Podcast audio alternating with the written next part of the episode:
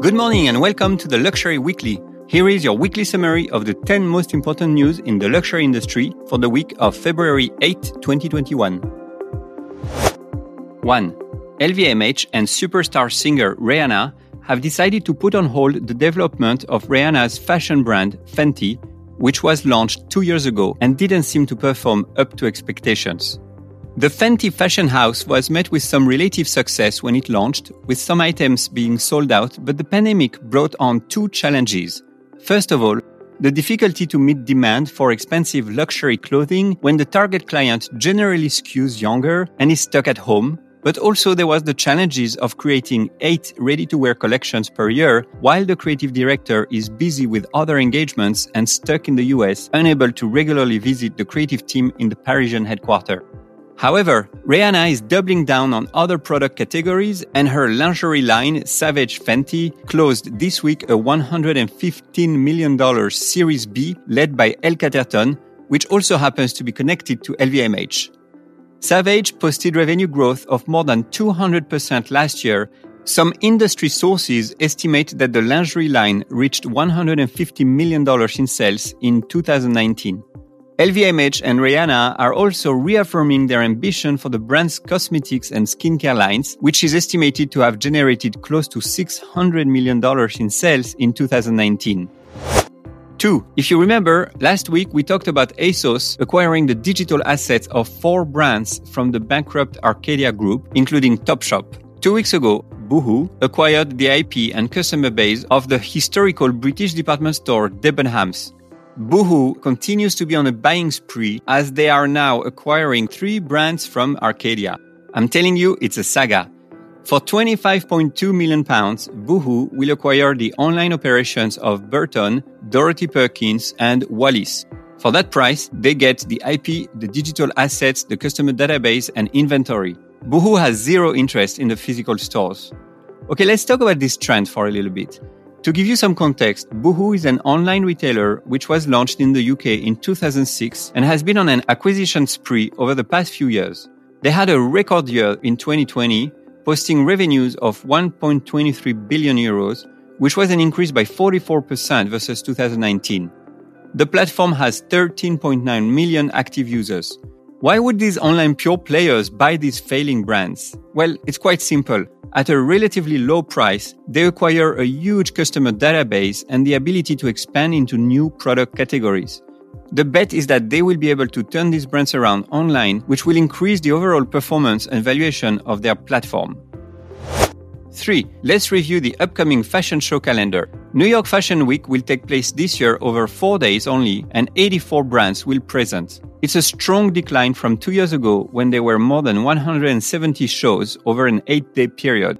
We also note the absence of the four largest American brands Ralph Lauren, Tommy Hilfiger, Calvin Klein, and Michael Kors, which are not on the schedule for New York, but the CFDA announced through a letter from Tom Ford, its chairman, that it will communicate the schedule of the New York Fashion Week shows, but also the schedule of American designers showing abroad and off calendar. This is meant in the spirit of adapting to the changing nature of the fashion show cycle, locations, and medium. Finally, the CFDA changed the name of New York Fashion Week to American Collections Calendar. Most shows will be digital and all of them will be featured on Runway 360, which is the CFDA's website dedicated to these shows.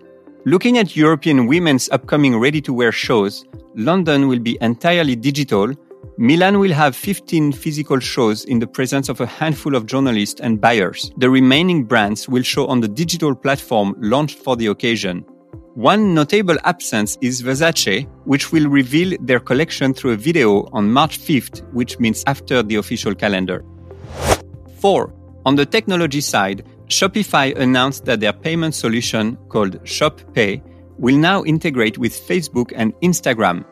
Why does it matter? It means that merchants on Shopify will be able to add a new payment option onto their Insta and Facebook business pages.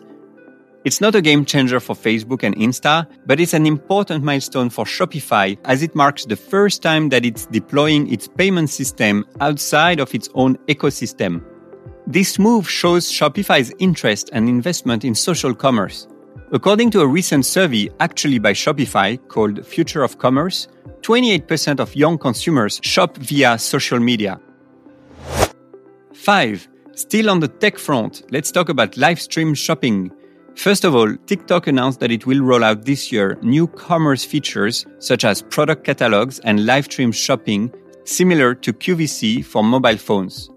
If you remember, TikTok partnered with Shopify back in October to give Shopify merchants the ability to run ads on the app, and it also recently partnered with Walmart to launch live stream video events where TikTok users could shop curated assortments of Walmart products. Then, another interesting news came from Lancôme, which held an entertaining shopping event in their Parisian flagship. The agenda included panel discussions with beauty influencers, live concerts, but most of all, live stream shopping sessions powered by the Canadian tech startup Livescale. During these sessions, shoppers had access to exclusive products and promotions, and beauty experts were available to answer their questions. 6. Kering is in troubled waters after an article published in French newspaper Le Monde described how the luxury group used a subsidiary in Luxembourg to make offshore payments to a handful of top managers, including Marco Bizzarri, the CEO of Gucci. In 2018, up to 78 million euros of salaries were paid this way. Obviously, the problem is that by doing so, Kering paid only 1% in social contributions as opposed to the 10% it would have paid if the salaries originated from France.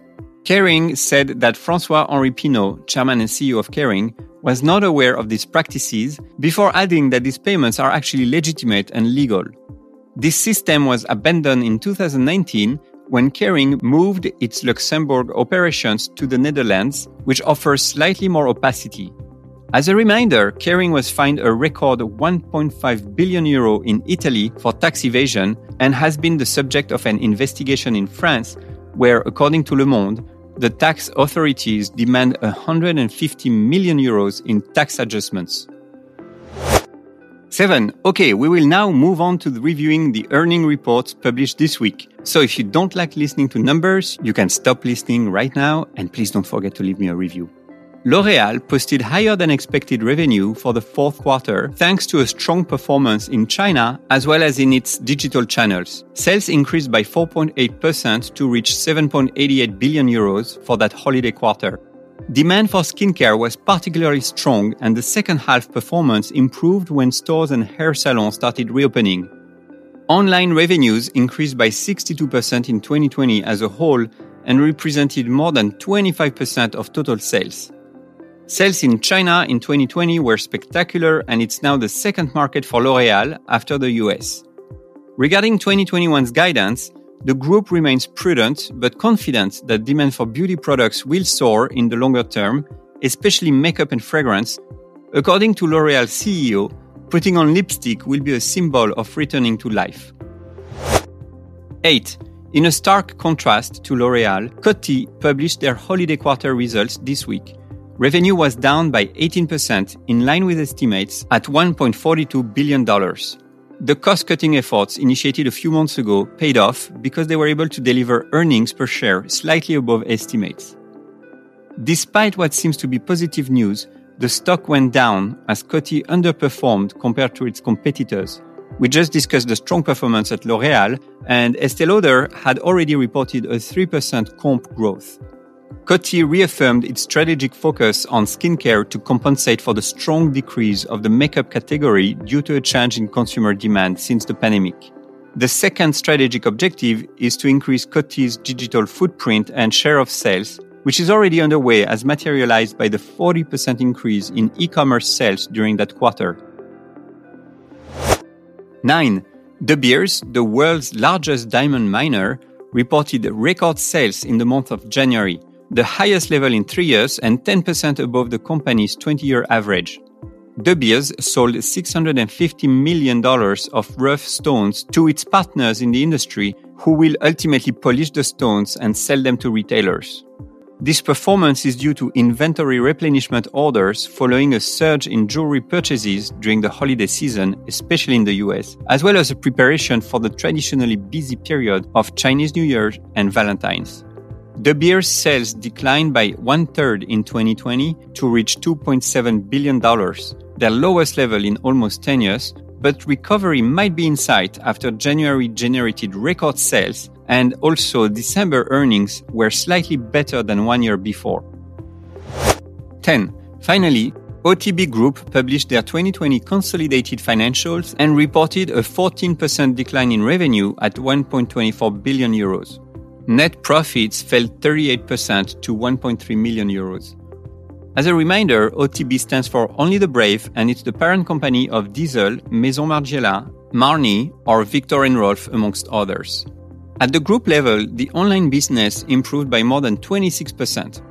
At the brand level, Maison Margiela delivered a solid performance with revenue increasing by 20%. They reported growth in all channels and all regions, at Diesel, e-commerce sales in its direct channels increased by 68% versus 2019, fueled by the launch of Moon, which is their omni-channel platform. That's it for the week. Thank you so much for listening. Please leave me some reviews on Apple Podcast. Stay tuned and see you next week.